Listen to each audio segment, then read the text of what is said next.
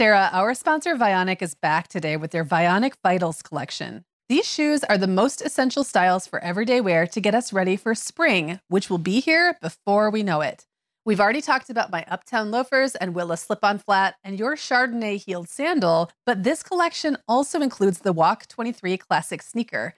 That is that unapologetic dad sneaker style that's so popular right now. And I was just thinking having all four styles would basically be like having a spring capsule wardrobe for your feet.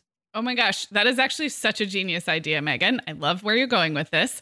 You know, high quality shoes are such a classy way to elevate your wardrobe. And the styles in the Vionic Vitals collection really can be worn in your everyday mom life, whether you're running errands or dressing up for an occasion. Yeah, and let's talk about the comfort factor, Sarah. Vionic actually got started by revolutionizing medical orthotics. Today, they continue to use that science to make cute and comfortable shoes that can keep up with our active lifestyles. Use code the Mom Hour 15 at checkout for 15% off your entire order at vionicshoes.com when you log into your account. That's one time use only. Vionic Shoes, wearable well being for your feet. Hi, I'm Sarah. And I'm Megan. We're two moms with eight kids between us, from little to grown. We're in different areas of the country and in different stages of life. But we both know that motherhood's a lot easier when real moms share tips and encouragement. And remind you that it's really all going to be okay. We're not experts, we're parents who've been there. We're not perfect, we're real. Welcome to the Mom Hour. Everybody, and welcome to episode 199 of oh the Mom goodness. Hour. I am Sarah Powers.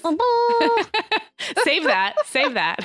All right. I am here with Megan Francis. Hey, Megan. Hey, Sarah. That's exciting. It is very exciting. 200 feels big. And I'm sure we'll talk about this more next week, but it just coincidentally happens that the day our 200th episode drops is also the four year anniversary of the show, which that's, that's just amazing. It's just like that lined up that way. It is because kismet. yeah, in the early in the early years, we would take a couple weeks vacation, so we did maybe 48 or 50 episodes per year, and then we ramped up and we did more. So like, there's no reason that the that the four year anniversary and the 200th episode mathematically would line up out perfectly. Yeah, but it does. It's like yeah, I, when I, I was so happy when I discovered amazing. That. So, but we're not there yet. It's 199. And we are taking your listener questions today. We took a few last week, um, and we like to do these in pairs. So we have four more really good listener questions today. So thank you guys for sending those in, and we can't wait to get to them.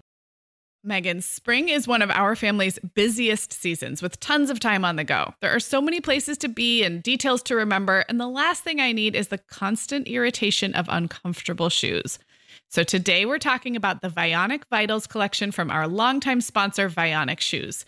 These are the best essential shoe styles for everyday wear this season. So Katie on our team is getting ready for warmer weather in Chicagoland with a pair of Vionic's Bella Toe Post sandals. These are Vionic's best-selling flip-flop style, and they have a cute little bow on them. They come in nine great colors, but Katie chose a versatile black patent leather. They're super supportive for her high instep, and they even come in wide sizes, which is a great option. Yeah, the styles in the Vionic Vitals collection are classics that don't really go out of fashion. And because they're such great quality, they're going to last as well, even with daily wear, which mine definitely get. And I love that Vionic offers a 30 day guarantee. Wear them, love them, or return them for a full refund within 30 days. But I have a feeling after those 30 days, our listeners will love their Vionic shoes so much they'll be ready to order another pair. Use code the Mom Hour 15 at checkout for 15% off your entire order at vionicshoes.com when you log into your account. That's a one-time use only. Vionic Shoes, wearable well-being for your feet. Sarah, our sponsor Hiya is back on the show today, and I just really love this company. Typical children's vitamins are basically candy in disguise. They're filled with two teaspoons of sugar, unhealthy chemicals, and other gummy junk most parents don't really want their growing kids eating. That's why Hiya, the pediatrician approved superpowered chewable vitamin, was created. That's right, Megan. Hiya fills in the most common gaps in modern kids' diets to provide the full body nourishment they need. And Hiya vitamins have a yummy taste kids love too. So we were just talking to Katie on our team, Megan, and she was saying that when they get down toward the bottom of the Hiya vitamin bottle, her boys are fighting over who gets the last one. Oh, I love it. And I also love that Katie can feel good about that, right? Hiya is designed for kids of all ages and sent straight to your door, so parents never need to worry about running out. And we've worked out a special deal with Hiya for their best-selling children's vitamin. You're going to get 50% off your first order. To claim this deal, go to hiyahealth.com slash momhour. This deal is not available on their regular website. Go to H-I-Y-A-H-E-A-L-T-H dot com slash mom hour and get your kids the full body nourishment they need to grow into healthy adults. Okie dokie. So here we go into our first question. We're going to play it, and it comes from Brady. Hey, Megan and Sarah. This is Brady from Franklin, Tennessee. And I was just wondering if you had any tips and strategies to help little kids cope with a big move. We recently moved a couple months ago from Texas, and we moved away from all of our family um, parents, grandparents, cousins. Um, and my five year old in particular is having a little bit of a hard time, specifically when anybody comes to visit us or when we travel back to Texas for a visit. Um, the few days after each visit, he's teary and says that he misses our old house and he misses his grandparents. And I understand that I'm sure all of this is normal for his age because his whole world was completely turned upside down. And he has a really close relationship with his grandparents and his cousins, and he misses them.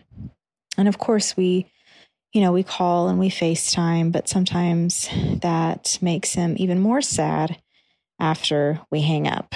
So I'm just wondering if you have any specific tips for helping him cope with this big change and just helping him accept that this is our life now and help him be excited about our new life, um, you know, our new situation instead of just being sad about what he left behind. Um, thanks, guys. I love listening to y'all, and I feel like I know you, and I so appreciate all of your helpful encouragement and advice. Oh, this was like a little bit heartbreaking. I know. For me, because uh, first of all, I relate. My oldest was four and a half when we moved out of state. And five is such a, a rough age because they really do um, remember their friends and their home. It's not like a two year old who literally will forget last week that they lived in right. another state.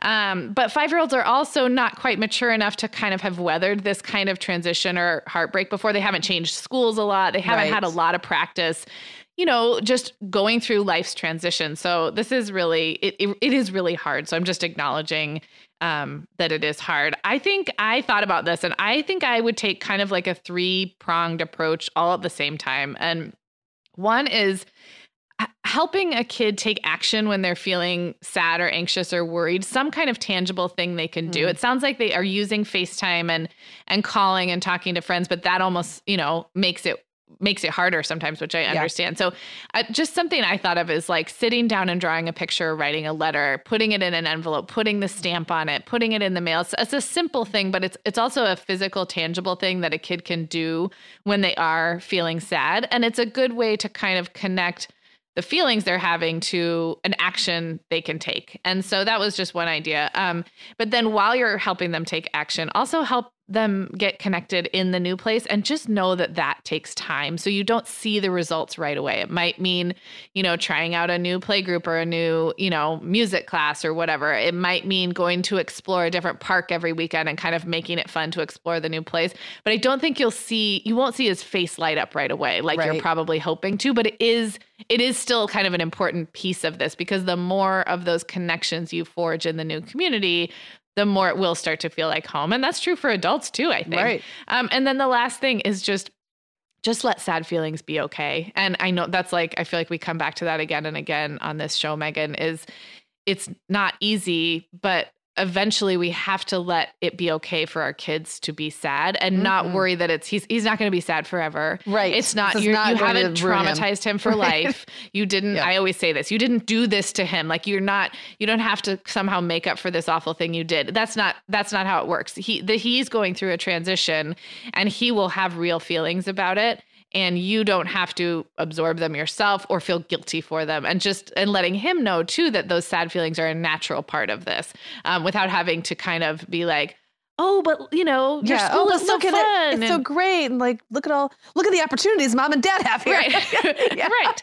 So Right, I think yeah. if you kind of keep those three things, helping him take action with, you know, with missing people, helping him get connected in the new place, and then just letting the sad feelings be okay, then Yeah. it's just about like, it just will get better if you're doing all those things over and over again, but it's not easy. I, I love that. I would add two things. One Okay. would be, um, I know because I moved a lot when I was a kid, and I still remember moving halfway through my kindergarten year. Like I, I remember that. Like I, just, I just don't, I don't remember a lot about it, but I definitely remember what that felt like to be suddenly in a new classroom. Yep. And you know, it, it's something that sticks with you. I think that um, one thing that always really helped me when my parents thought to do it, and I wouldn't say they always did, but I have been kind of conscientious about trying to do it, is to talk about the old place, like rem- yes, like I love that. because they have short memory spans and they will start to forget. yes. Um, and for you to bring it back up and just say, "Oh, hey, I thought I looked up our old house on Google Earth or whatever, and remember what this looked like." And I love that. Whenever I'm able to like tap into some yeah. place from my past, I always feel really good about that and Yeah. really connected to it. And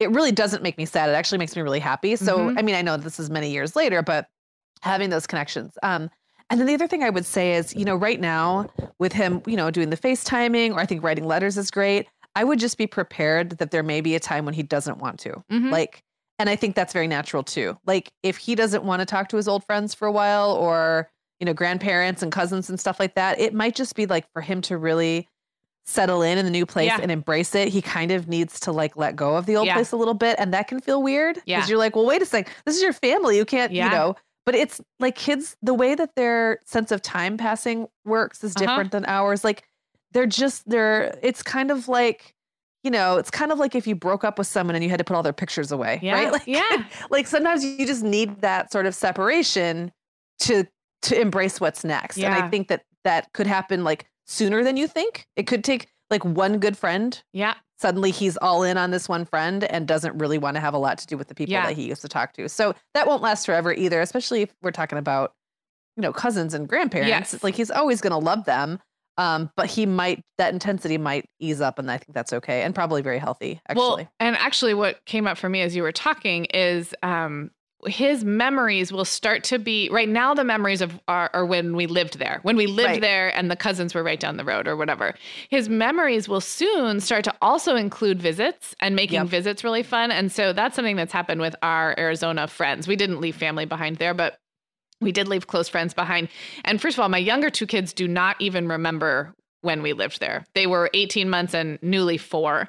Um, but what they remember now is the visits we have every year, sometimes a couple times a year with with our Arizona friends, and they have actually built relationships with those kids. They're like cousins to my kids. They're not cousins, and their memories are completely based on our back and forth visits. They're not. They're no Yeah. longer um, rooted in the memory of living there. So we've we've kind of layered this other type of relationship and i think Yeah. that will start to make things easier because the the dynamic of having out of town family and cousins is different than the dynamic of having in town but but it can be also really special when you when you look forward to those visits and then remember those visits and look at the pictures so that it's so new that that hasn't become part of the Right. pattern yet but it will and i think that will probably help and those memories will start to become more front of mind like Right. more relevant to his day-to-day life than the than the old memories and Exactly. that's good too because that's reality Yep. Um, i just wanted to share something really quick that i think is so funny is that also you know kids have this way of romanticizing things sometimes um, and remembering things differently than Mhm. perhaps they actually happened so we lived in a house when we were had just lived in st joe for a little while so clara was a baby like the boys were little and we lived in this little house that wasn't nothing fancy, nothing super nice. It had a, like a nice little yard and a tree house. oh, And I was really excited about the tree house. So like it was like a tree house that was attached to like a little swing set and a slide. And I think the first day the kids played on it, there was a spider on it, and they refused to the entire time we lived there. They would not go back on that tree house. Uh-huh. Like they wouldn't play. They wouldn't go anywhere near it, and it drove me nuts. I'm like, this this is beautiful backyard. Go play in the tree house. They wouldn't. So we move, and about a year later, the kids start waxing nostalgic about the great house. Why did we ever leave that house? It was so great. Remember the tree house? And they went on and on about the tree house. And I'm just like, ser- am I on candid camera? are like, we what in is the happening same right now? reality Yeah, we're in the same room. Did I like somehow like, you know, transport out of a like a parallel and they weren't universe? super tiny some of them were No. older Yes. Yes. they were, and every single time we've moved, they've been super excited about the new house. But then later, it's like they come up with this sort of idea about the old house Yeah. that they didn't even have when we lived in it. And I think that's very normal too. It's like I think it's normal for kids to, you know, however it plays out, yes. it's whatever it is, it's probably And normal. it's so different depending on your age. A five year old's Yep. experience of that would be so different than an eight or a two. Okay, Yeah. now I have to share a super quick funny story, which is related to a playhouse or not treehouse, but in this case, like swing set playhouse. Just the timing of our move from Arizona, we made the big splurge and bought. They sell it at Costco. It's like the really nice wooden oh yeah. um, swing set and playhouse, and it goes on sale every once in a while. We made the big splurge and then we hired a handyman to help come put it together because you're supposed to do it by yourself, but it's like a really big job. And we had Yep. a really nice big backyard in Arizona. I want to say it was put together and the kids got to play with it, play out there for the first time on like May 15th. And on May 31st, we found out we were moving out of state. so we oh, built this Jeez. huge, and it stayed there. It was too big to move. Our new house doesn't have a big backyard, and and then it was going into Arizona summer. So the only two months Oh. where we continued to live there, it was hot. So we the kids still talk about that. Like, remember the big play, like the big swing Yes. set that we had for like a, a second. I certainly hope. I certainly hope that the people who moved into the house after you were a family of kids who enjoyed it, and not like a retired couple who are like, Okay, let's knock so- it down and put so in a that's pool. That's really funny. The lady did like it. She was single with grown kids, but she had like a foster grandkid or someone. Oh, and she actually would send grandkid. us, she would send us emails and stuff saying, We had so much fun on the swing set. So she did appreciate it. And she appreciated having a house where this kid could come play and whatever. But anyway, my kids still talk about that, how we bought I them a swing set for like a second. Okay. So our next question comes from Teresa, and I can set this up. Um, but she says, I am a nervous flyer. I don't let it stop me from getting on an airplane to travel, but I'm sure it shows all over my face that I'm scared. And sometimes I have to grip the armrests, which Hmm. I totally, totally been there. Yeah. Um, she said, Someday I will take my kids on their first flight. I don't want them to pick up on my anxiety, and I really don't want them to, to develop the same fear that I have. Um, so, do you have any tips about this? And I picked this question because you and I both have fear of flying in our history in different ways. So, why don't you go first? Yeah, well, I would just say like I was actually a very nervous flyer, and then flying with my kids almost cured it. Yeah. Almost cured me of it. At least when I'm flying with them. Um, something about having to keep them distracted and busy meant I really couldn't like I didn't even have time to think Yep. about being scared. And like also, I think so much of what they'll probably be doing on the plane is not looking at you. They're going to be looking out the window. Yeah. They're going to be looking at their tablet. Yeah. They're they're going to be looking around. I, I think that unless you're like breathing into a bag, Yeah. that Or crying. or crying. Yeah. Um, I I don't know that it's going to be as evident to them as you're worried about, and it might not. It might be like a cure. It might really be something that helps you. Okay, so that was very similar to my experience. I flew a lot as a kid, and I can remember the first time I felt afraid on an airplane, and I was like 19 years old. So for some Mhm. reason, I was never afraid, and I flew quite a bit as a teenager, and I went away to college, and then for some reason, and it wasn't even like caused by a traumatic flight or anything, but around the time I was like 18, 19, like a sophomore in college, until I had kids. So for like 10 years, I was pretty legit afraid of flying. I mean, I like like Teresa, I didn't I didn't let it from stop me from traveling, but it was like I had to psych myself up and I, it was very unpleasant. I was never relaxed. And then the same thing. It kind of went away when I had kids and the busier I got with my kids, the more it was like chasing a toddler down the aisle and all the logistics of planning travel. It just filled up my brain and I just didn't really have time for it. Now, I will say that since then I've had a couple of um crazier flights like bad turbulence and stuff. And because it's not as crazy flying with my kids anymore, like I can sit back and look out the window. I've had it, I feel like flare up a little bit more. So just sort of normalizing it that it's really normal. But I totally agree. I'm glad you said that about normally I would say, oh, yeah, our kids pick up on our moods and they pick up on stuff. I Yeah. kind of agree that you would have to be really obviously panicked for them to Right. notice. But what it does come out as sometimes is um, stress or being like grumpy with your kids. Yes. yeah. So whatever you can do to make the details of flying with your kids, you know, having your spouse there su- for support if you can, just doing all the prep and planning. So you've got your snacks and you've got good media for everybody to consume because probably the way it will come out is more like being grumpy with everybody and Yep. they will notice that and they will you know notice that mom's kind of grumpy on airplanes or whatever but i'm kind of hopeful and that's why i wanted to address this question is i'm kind of hopeful that um, teresa might actually experience a little less fear of Yeah. flying and Um, and make sure you give yourself um that you set yourself up for success too like make sure that you if something like being separated from your kids on the flight which could happen um would stress you out make sure you paid extra for that seat or you know Mhm. whatever it is that you have to do yeah ahead of time that's a good point to just kind of because the last thing you want unless you feel like so, some people are different like for me running through the airport because i'm like not quite late but like not quite super on time either and all that kind of stuff is almost like a positive stressor in that it, it distracts me Uh-huh. from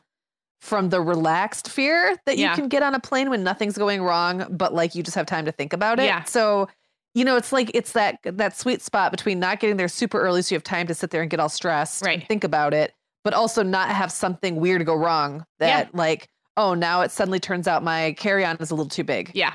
And i have to i have to check it and what i've got stuff in it and like all those little stresses that Yeah. could come up at the last minute just like doubly prepare that those won't happen. Yeah. No i agree. I agree. I think it's i think it's going to be okay teresa. You'll have yeah to let i do us know. i do too. I really do. and i have had like you um like you described sarah when i was in my 20s i developed full-on panic on planes for no reason. Yeah. It wasn't nothing happened. Yeah. it was just i just got scared. Well, and that's another it's another good point that um I mean not to get super morbid, but when we're all afraid of flying, like we are afraid of like the very worst thing happening. And I think most of our kids even if they felt like some bumps or or Mhm. if the flight was otherwise stressful, I don't I don't think that most of their I think that's why I wasn't afraid till I was like 18 or 19 is I well they're not thinking about mortality they yet. aren't It's just- yeah. exactly. That thank you for just putting it bluntly. Yeah. So Yeah. even if they sense some stress in you or yeah um, any of that. I just don't think their their minds are not going where ours do, and ours Right. do. So yeah, We are welcoming back Olive and June as a sponsor. And Megan, I'm so excited about this partnership because with spring right around the corner, I love refreshing the little things in my life, including my manicure. I am the biggest fan of doing my nails at home instead of at a salon because it's convenient, so much cheaper at just $2 a mani, and the results can't be beat. It all begins with Olive and June. Yeah, Olive and June's Mani system has everything you need for a salon quality manicure in one box. These are profesh tools designed just for DIY. A couple of the items included are their best selling Poppy, which makes it so easy to brush on a smooth coat, even with your non dominant hand, which you do have to use about half the time, it turns out, and their award winning cuticle serum, which is so nourishing and a finishing touch I love. Well, I've been a big fan of their quick dry polish for a while now. It seriously dries in about a minute, making it perfect for busy moms. Visit oliveandjune.com slash the mom hour for 20% off your first Mani system. That's O L I V E A N D J U N E dot com slash T H E M O M H O U R for 20% off your first Mani system. should we get back to it yeah, let's do it. Um, do you want to set up Kimberly's question? Sure. Okay, so Kimberly um, is a stay-at-home mom. Her kids are in full day school, and she says it leaves her with an abyss of time. I can I can relate where she could do anything, so she does nothing. And she actually uh, mentions our favorite uh, our favorites from 2018 episode, which was that like just kind of at the end of the year, right? Yeah, and I think what she's referring to, I think I was trying to remember the question, but I think it was something you realized about yourself in 2018, and you kind of shared this. I'll let you continue. yeah, well, just that when I have when I could do anything, it's very easy to do nothing. Yeah, So having a lot of free time does not always lead to the uh, outcome. Yeah, you think it will or suddenly taking your schedule from super busy to super open doesn't always mean you're going to like explode with productivity. Yeah, um, so she said that then she finds herself acting moody and struggles to be productive when she's in a negative mindset. And i think i talked about that in the episode Yeah. too just how how it would make me very like i was just i realized how moody i can really be yes, and how much my moods kind of can dictate how much i get done in a Yep. day and how productive i actually can be especially when i'm the one creating my own schedule and i'm not relying on small people to tell me you know to kind of shape my day by Right. having needs when that went away my moods can tend to shape my Yeah. day and that can be good or bad so she says um, can you please speak to recognizing this and what tricks or tools you use to move through it if you know you'll feel better in a few hours how do you spend the time that's in between how do you organize your day to feed your extra your extroversion but get things accomplished so uh, i think that the first thing that i do is if i can if if the if it's possible, is kind of lean into the moodiness. And that Yeah. took me a while to get to, but I just realized the more I fight it or the more I feel bad about it, then it's almost like it just sets me up to feel dissatisfied. Like then you're layering on top Yeah. of the moodiness, you also feel like this sense of like failure or panic Yeah. because you're not getting stuff done fast. So like it just compounds and adds on. And if you could just kind of be like, you know, this morning I'm not getting out of my pajamas for a Mhm. couple hours, or and it's I don't want to do that every day, right? Right. But like if I don't fight it so hard, and I just when I really need it, if I just really take care of myself in that little way, then I find that it's easier to be like, oh, I'm on the other side of that now. Yeah. Um, little things that I can do to feel productive typically gets me moving in the right direction. So it could be something really, really dumb and simple, Mhm. like wipe down the sink or, Yeah. you know, leave one room for another. Like if there's a room Yep. that you're used to sitting in in the morning and that's where you always sit and try to get yourself going, try a different room. Mhm. Like go someplace else. Um, go someplace where there's more light. That's another Mhm. thing that it sounds so like dumb, but during the winter here, the weather is gray and and crappy, and that can really affect your mood. Um, I like to peg productive, like little productive bursts of activity to routines that I find pleasurable. So while my kettle is boiling for tea, I could go, I guess, sit down and get on my phone, but I could also go ahead and load the dishwasher because Mhm. I'm in there anyway. Um, maybe I don't want to go to the gym, but I can tell myself that if I go to the gym, I'm going to go get myself a little treat afterward or something Yeah. like that. And, you know, not to, it's not about like treating yourself for every single thing you do, but it's just for, it's like creating pleasantness around things that Yeah. don't always feel pleasant. And then I said, like, when in doubt, leave the house. Yeah. Because that's a good often just getting stuck Yeah. And it doesn't have to be a big thing. You don't have to leave the house because you're going to meet anybody. Right. You can meet. You can go do anything you want. You can go sit in your car if you want to. Right. But sometimes just getting out of that, those four walls around you, starting to kind of like close in, Yeah. can be helpful. I don't know, Yeah. Sarah. What do you think? Okay, well, I have some thoughts in there, like um, just different because I think you you have dealt with this so specifically and can speak to it so personally. I just barely have kids in full time school, so Right. I think I'm like, And you've been busy ever and, since. and I have been busy ever since. Yeah. So the first thing I want to say, um, Kimberly said that she thought she was unmotivated and lazy until she heard you talk about this kind of your the way you have dealt with different swings of energy and Right. mood. Um, but one thing we know about motivation is I think all of us have had times in our life where we're super, super internally motivated because we have a purpose, right? Like we have Right. something, it's a job, it's a career, it's a baby, it's a project, it's a move. something Um, right. So, uh, one thing I just want to acknowledge is having kids in school full time, if you've been a stay at home mom and you are still a stay at home mom, but with a very different time structure, that is like an identity shift. It's a pretty, Yes. it- it's a pretty big identity shift right up there with becoming a mom or going back to work if you have been home, any of those. So, um, part of that is like just acknowledging that you're not unmotivated and lazy, but maybe you haven't figured out like what is what lights me up in this phase of my life. So I am a stay-at-home mom, my kids are in school. What do I want to spend those hours doing or what is my kind of I don't know, greater purpose sounds like cheesier than I want. But no, you but it's a understand what cha- I, like you need a challenge, right? We all do. We all need something that gets us out of bed in the morning. And Um, and in my and observ- all of a sudden yeah, all your challenges went away to school, yeah. now what? You know? Right. And I think it can be, it literally can be anything. We've seen moms like go full bore into a creative pursuit, like they start a blog or they get into Yep. photography. We've also seen moms get super involved volunteering at school. We've also seen moms who don't do that and find some find something else. But I do feel like it's a time where just like when you have your first baby, everything you knew about yourself is kind of ripped out from under you. And the same is true. And so I just want to validate that for, Yeah, for for sure. Kimberly and say And the it's almost- transition takes some time. Yeah, it takes time. Exactly. And it's hard to judge yourself for being unmotivated or lazy when you haven't even um, decided what the what the motivation is for. You know, Mhm. um, I don't know. Another thing that I've I've realized, and this took me until pretty recently. I think I talked about it maybe in a recent episode. I don't even know now. Now I don't know when. Did I talk about it on an episode or with you? Um, on Voxer or something. But I've also realized that like my like productivity or getting things done. Like we always talk on the show about how things aren't linear. Things don't happen like just because you're home and your kids are at school from 8:30 to 3:30 or whatever it is doesn't mean from 8:30 to 3:30 you need to be on your feet like getting stuff Yeah. done Mhm. that entire time Monday through Friday. Maybe it doesn't look like that. Um I realize that I have like a pretty predictable pattern and the more that I kind of lean into it the better I am and that's like I have times when I'm almost like consuming. Like I'm reading a lot. I'm looking at what Yeah. other people are doing. I'm like taking it all in. And that might be I'm reading blogs. That might be I'm looking at Instagram. That might be like I'm looking at other people's routines or I'm like researching meal plans or whatever it is. Like I'm I'm doing more consumption Yeah. than I am actually doing things. And then I need like some time to I'm calling it synthesize it. Like I'm my brain is going, oh, what parts of this do I like? What parts of this don't I like? Da da da. And then there's the doing. And sometimes the doing is really a small, like it looks like a small piece Mhm. of, but the whole the whole pattern matters. Yeah. And it might not all happen in one day. You might not go like consume, synthesize, produce, consume, synthesize. Yep. You know, it might be like two days of sitting around looking at stuff, a day of thinking about it, and two days of working on it. Yeah. It all counts. I really like that.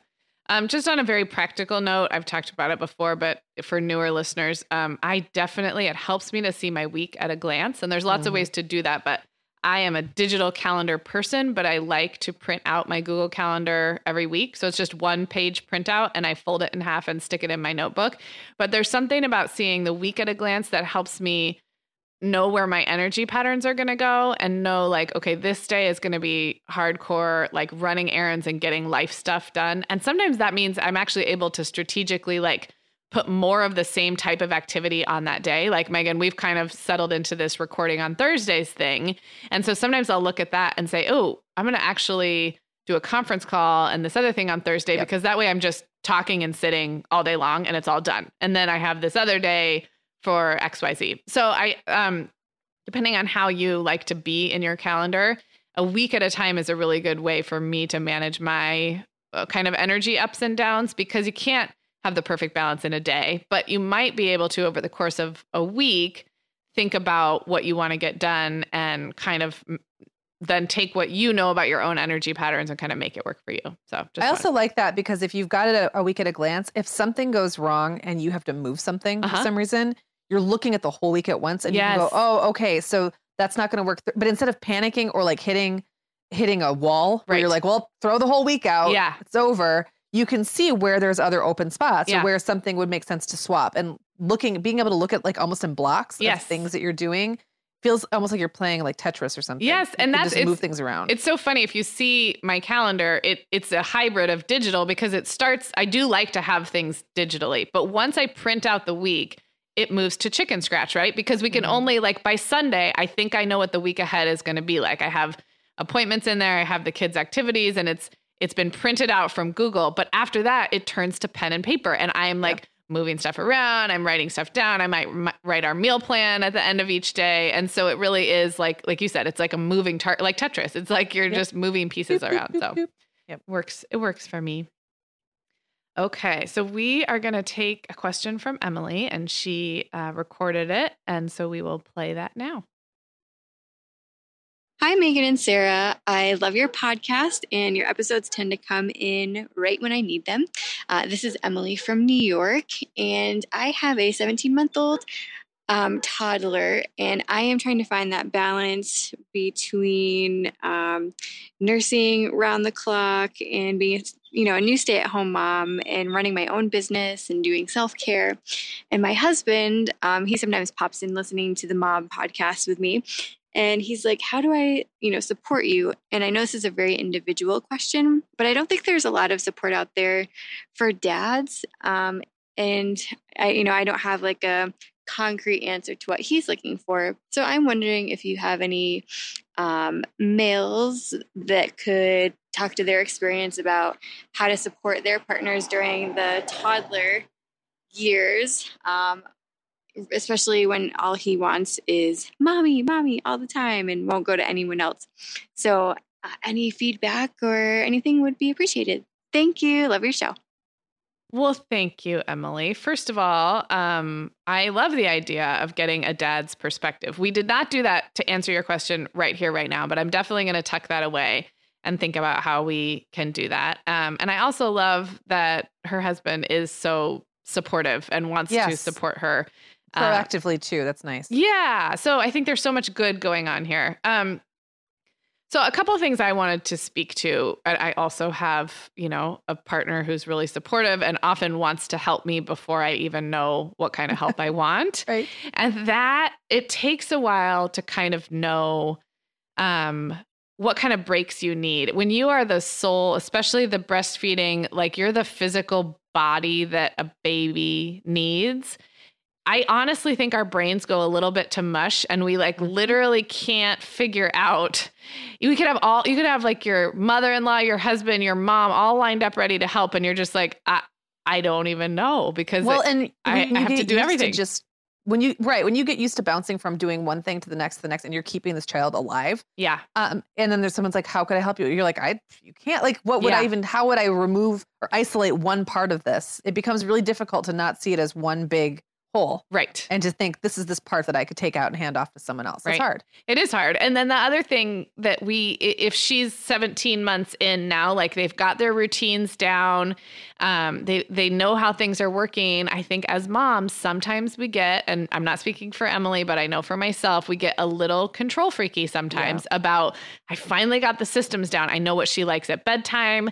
I know like how to cut the grapes the right way for daycare. Like I know how to do it all. So therefore, we almost set ourselves up to fail with allowing support to come in in different ways because we've worked so hard to like figure out how to do it all. It feels like somehow Mhm. going backwards to let somebody in. So I just want to offer a vote for letting letting your spouse help number 1 looking for those ways that feel like you could offload and then finally I want to speak to the clingy toddler cuz I have had those and in fact I have a 6-year-old who would prefer to be with me all the time and not her father which is nothing against her father cuz he's available and wonderful and she just would still prefer me I think um whatever you can do now to build in some expectation for the toddler that sometimes it's daddy time.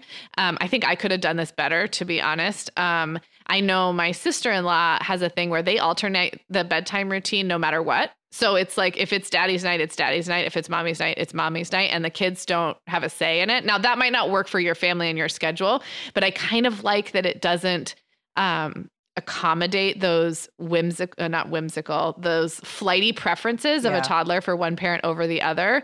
Um, and and it's it's a slippery slope because they prefer mom, so mom does all the things, and then dad doesn't know how to do the things. So then when he does step in and mom is out for that one time she got to go out with her friends. Daddy messes up bedtime because he's never had to do it. So it's like, Right. it's kind of a cycle. And if you've got an available supportive spouse, I would just really encourage you to think of ways little routines that they can do together or or times when you are just flat out unavailable because you go for a walk every Tuesday night with your friends Yep. and you are not there. So I don't know. Yeah, and I think I think that what the last thing you said was kind of what I was going to say is I I think I a big vote for leaving the house because Yes. when you're in the house, it just changes the dynamic. First of all, your toddler knows you're there. Yeah. And there's no place you can hide that your Yep. toddler won't know that you're there in the house. your husband knows you're there and will uh, probably have some stage fright, like trying to figure things Right. out when he knows that you are so capable and have been doing this the whole time and you already know what's going on. Toddler's freaking out or crying or whatever, like he's not going to feel super confident about being able to figure out on his own, which he needs to be able to do to really embrace it and not have it be like a big deal every single time. right. And then you'll be stressed because you're hearing it all go awry in the next room. And it's not a big deal. Like it's not Yeah. a big deal that it's going awry, but it's, but it will feel like one, it will feel like more of one to both of you, I think, if you're there Mhm. witnessing it happening hmm while your husband's trying to figure it out. So like, yeah, like go for the walk. Uh, maybe if, I don't know what your, you know, arrangement is right now, but if there's a possibility for you to get away for a night, Yeah. I think that this age can be good for that. I did it differently with my different kids. Um, and I actually think it was really good. Like with Owen and Clara, I left a little younger uh-huh. for um, conferences when they were younger than with the older. I can't remember exactly how old they were, but I want to say 14, 15 months Yeah. with Clara, which was the youngest I'd ever left a kid. And then I really saw the benefit of it. Like I Yeah. really saw how that helped them. Yeah. Um, the two of them kind of create some confidence around each other. And the other thing is I think that could be really helpful with a toddler who really just wants mom is for dad and baby to go somewhere Mhm, together mhm. because that's always going to seem exciting yeah. to tod like the toddler like you leaving is not going to be as exciting as them leaving Yes. No. and i think you could do both but i think sometimes one is a nice like transition to the other Yeah, and and I think going back to when I was talking about like routines and rituals, I think if we're if the if you're stuck in this pattern where he wants to help, you're not sure how, the baby only wants you. I think creating a new a new ritual or a new routine where like they do the grocery shopping together every Saturday morning. Number Yep. 1, he helps with the grocery shopping. You get to let go of that a little bit. Number two, they get bonding time. But if it's something that um, Number three, you get alone time and you get alone time, so like that's a win-win in your win. own house, which can be hard to get when you've got a toddler. Like some, you might go out, but it's really hard sometimes to just get quiet time in your house. Yes, exactly. And and you know, it is kind of hard to know what you need. And she might not Emily might not know exactly what she needs or how her husband could support her, but you can at least try. And then you can think, you know what? I don't like being by myself on Saturday mornings. Let's I'd rather do something as a family. So that didn't work. What's another Right. way we can facilitate this? But it does sound like they're ready for just the next phase of family dynamics. Um, and I think it's great that he's, you know, wanting wanting to be supportive. And I do think we should get a dad a dad on to weigh in at some point. Yep. Agreed. All right. Okay, guys. So before we wrap, I just want to mention a couple of things. We talked about this last week, but if you would like to send in a question for us to address, um, there's a couple ways to do it. If you go to our website at themomhour.com and look in the sidebar, there's a little thing called SpeakPipe. It's cool because it will record your voice, um, but you can also listen back and um, like delete it if you don't like it first, so it won't just send it to us. Um, you can also use the voice memo recorder on your phone and record yourself that way and email us at hello at themomhour.com. Um, we Please do. We'd yeah, love to hear please do. And we do get a lot of questions. We don't answer them all. Sometimes it's something we can't speak to personally. And this has happened like quite a bit where it's a really good question, but if we don't have personal experience, I mean, that's kind of the whole shtick of our show, right? so Yeah. it does, sometimes it becomes something that we tuck away and think that would be a good thing to bring an expert on and talk about. Um, Sometimes it's because we get a lot of questions that are very similar. So if you don't hear yours, it might be because we answered another really similar one. Um, and so you know, that's just that's just the reality. But we do try and kind of cover a wide variety, and we love hearing your voices and hearing what's going on with you guys. So keep those questions coming in. Um, and then also on our website, I will link up. Uh, we have a page with past listener questions episodes. I want to say this is like the 16th or 17th time we've done this. It's some really high number now.